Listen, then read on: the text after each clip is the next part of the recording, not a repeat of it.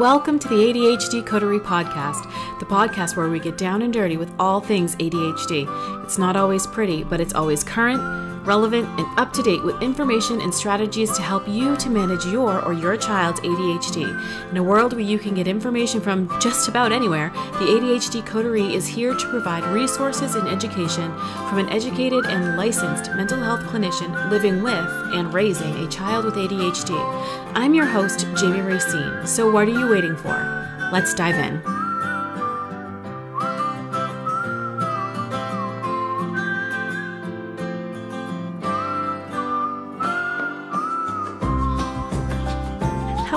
And welcome back to the ADHD Coterie. Um, so excited to be moving on to our next round of discussions. I'm so proud of myself about the fact that I committed to discussing all the different um, seven executive functions over the last seven weeks, and I did it on time. I like that's such a huge accomplishment for somebody with ADHD you don't understand. It's like if you have ADHD, you totally get what I'm saying, but if you don't have ADHD to f- like follow through and complete a task, that's a huge deal. So, yay! yay for ADHD successes. It's the small wins that keep us going, right? Um so, but I'm moving on on to sort of a different theme this month for the month of June. We're going to be talking about um, mental health uh, treatment accessibility. Um, it's one of the areas that I feel very, very passionate about. I feel like we live in a time where we have so much information. We know so many things about so many things. And we have ways of getting information places, we have ways of getting people places and but we fail in in areas that to me is unacceptable. Like why do we have people that have to fight to get their basic mental health needs met? And why is it such a stigma for people who struggle with mental health to be able to get those needs met? Why why do they feel so ashamed of themselves when they struggle with depression or anxiety or or symptoms of of another illness that they have that create um mental mental health concerns because of the limitations that it puts on their life, right? I know that I'm only one person and that, you know, as one person, I'm not able to change the whole system, but I am able to do my part. And one of the things that I am setting out to do is to make my part in the ADHD world a little bit more accessible to people who have ADHD, right? So, one in five people in this country struggle with a mental health condition. And I think it's only about 10% of people who have a mental health diagnosis actually seek treatment. And well, there's lots and lots of reasons why, but to name a few, some you'll you have obviously stigma that comes along with it, right? They're just going to tough it out. There's nothing wrong with them. There is a stigma to struggle. There's a stigma to not being able to handle something. There's a stigma to feeling overwhelmed and depressed and those sorts of things. So you just buck it up and you get through it. You don't ask for help because society looks down upon that. Um, cost tends to be a big prohibitor for people, even if you have health insurance.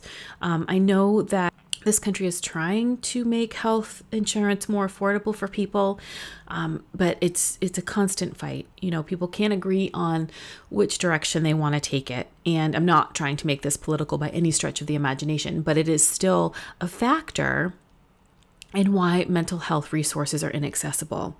Um, so, regardless of whether you have insurance, there's oftentimes an extremely high deductible and a copay that's really hard for many people to meet, especially if they're raising a family or if they're raising children, right? So, their own needs are going to go unmet. The other thing, too, that I worry about is that people are facing a misdiagnosis and so they're treating the wrong things. Um, and there's also a major shortage of mental health clinicians in our country. And there is no end in sight. I mean they're projecting they and i you know i never i never know who these infamous they are but they whoever it is that find these numbers are projecting that that shortage is going to continue at least through 2025. So we're talking another at least four years of a substantial shortage of, of people who know what they're talking about, helping the people that need it, right? And then the other piece of it is, is, and this is awful to say, but mental health clinicians aren't actually paid what they're worth. I mean, we work really hard with really difficult clients and we are not reimbursed well for our time. And I know that sounds selfish and it's supposed to be a very altruistic profession. And I can tell you, I am not in this profession for the money and I love what I do every single day. But when it comes to dollar for dollar, mental health clinicians, when it comes to being reimbursed by insurance, we get slashed percentages far more than than medical professionals okay so what happens is insurance companies negotiate with the providers and they come to some sort of an agreement as to how much money they're going to be willing to pay that provider. And MDs and all these people come to an agreement and percentage wise the doctors get a higher percentage than than mental health clinicians. So when we're spending our time doing it, we're not getting as as mental health clinicians as a ratio what an MD is getting. Obviously, we're not going to be getting paid as much as an MD. I'm talking in terms of percentage of how the insurance company determines our value.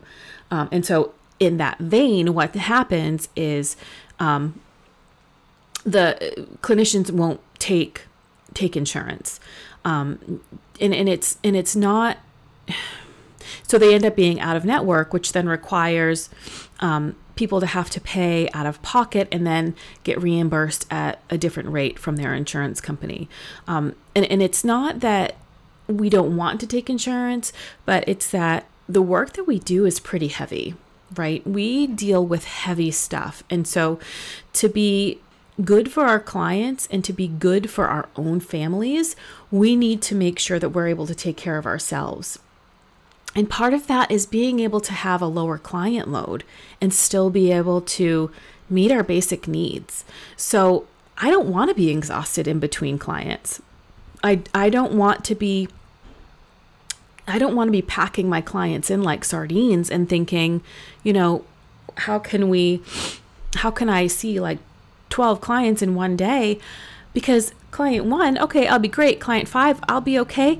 But by the end of the day, that client is not going to get the best from me that client 1 through 5 got. And I I ethically as a clinician don't want to do that. I don't want to just have some, you know, money making I, I, I just don't. I, I just do not want to have that.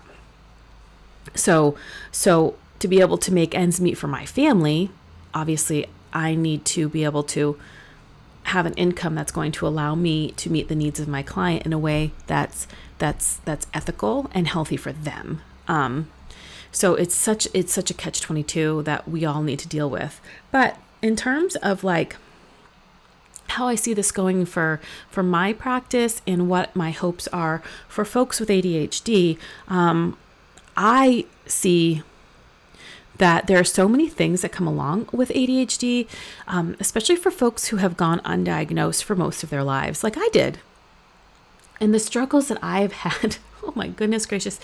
I heard it said just the other day that um, getting diagnosed later in life with ADHD is like a plot twist in a novel. All of a sudden, everything that happened in the novel begins to make sense and all of the little foreshadowing hints start to come to light, and you're like, huh, I totally get it now. Um, that's totally my life. But for people who who lived an entire life with ADHD and didn't get diagnosed well into their 30s or later, you know, chances are they've struggled with depression, they've struggled with anxiety, um, women in particular probably struggled with um, self harm or substance abuse or different things like that. So, um, so they're getting treatment potentially for those kinds of things when their ADHD was really the driving force. So I'm on a mission to uncover those hidden ADHD diagnoses and to help educate the the population as much as I can about about ADHD um, and and how it's totally workable. You can totally. I mean, it's in the DSM four. I mean five. Whew, I just dated myself. It's in the DSM five as a mental health diagnosis, but it's not really a and it, and it is serious. I mean, you definitely need to tend to it, but it's not a it's not a it's not a condition that is um, life changing in a sense that you can totally function and be completely successful with it. There's no reason that you can't begin to adjust your lifestyle to accommodate it. I mean, there's super successful people. In fact, it really can be a superpower.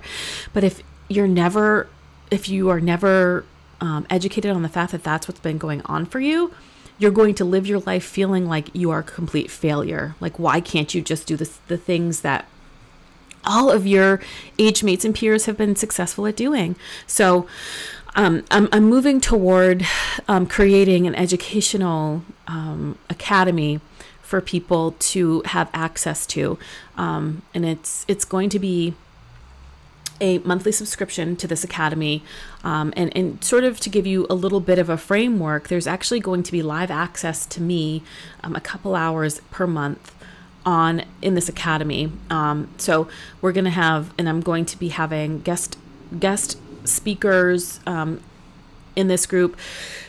Um, I don't know how often yet.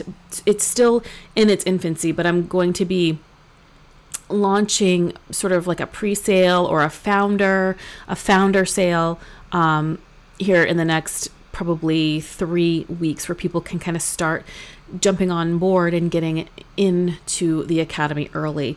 But the goal is to provide ongoing in depth education and resources for people with ADHD that, um, you know, so that we can reach people in the communities that, that need it for a fee that is that is not going to cause financial hardship. Um, I want people to have access to reputable, accurate resources that are helpful and I want people to be able to have access to somebody that can answer their questions in a way that is clinically sound, in a, way that is um, going to be be helpful and accurate. Um, I want people to have live access to a mental health clinician for these questions. Um, I want to be I want to be accessible and I want to be available. Um, so those are my goals and those are the main those are i think the biggest parts of this academy but on top of that there's going to be um, there's there's going to be you know activities and resources and just all kinds of different things added into this courses and different things that i'm going to be putting in here every month. Um, um, master classes. I'm going to break down all the different parts of ADHD, all the different aspects of ADHD um, in, into small bite sized pieces over time that all my members will have complete unlimited access to.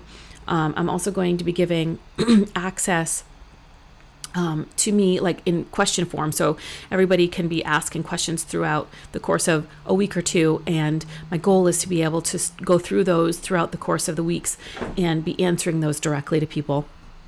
Um, and then um, for our live coaching, um, I'm going to be doing two live coaching sessions per month um, on it'll be on Zoom I believe, within our Facebook group. And my hope is that, you know, we'll do like a 15 or 20 minute lesson of some kind around ADHD, followed by uh, one or two live coaching sessions um, from people who want to hop on and um, have a conversation with me to learn some things. So the beauty of that is that not only do you get the opportunity to apply to be on there, but you can also learn from other people's experiences and be asking questions as well in the Zoom. So I think that it's shaping up to be a pretty pretty great thing within its infancy.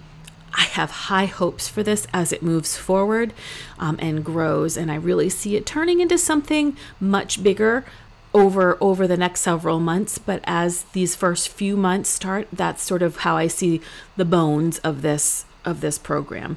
So this is sort of my this is sort of my contribution in my small way to make mental health care accessible, affordable, accurate, reputable, and from a place of, of education and experience so that people can get on here and have what they need, especially in terms of ADHD. I mean, ADHD can be awesome. And truly, I don't know where I would be without my ADHD. But man, if I could go back 20 years and have known that that's what I've been dealing with, I think I might be in a completely different headspace. So, I mean, it's nothing to be ashamed of. And if you're raising a child with ADHD, or you have ADHD, or you suspect you have ADHD yourself, this is where you want to be. And I really, truly hope and pray that you will find this resource to be somewhat helpful. So that's just sort of my little announcement and sort of the background why I want this to happen. So stay tuned. All the announcements and the details for how you can join will be forthcoming in the next few weeks. Alrighty, guys, I hope you have a wonderful start to your June, and I look forward to seeing you on the web. Bye. Well, that's it for this week's episode of the ADHD Coterie. Be sure to check out my website at www.embracetheextra.com. Or even better, send me an email to say hey at jamie at embracetheextra.com. Don't forget to follow me on your favorite podcast app so you never miss an episode. I'm your host, Jamie Racine, and until next time, may your ADHD strategies be powerful, but your ADHD be your superpower.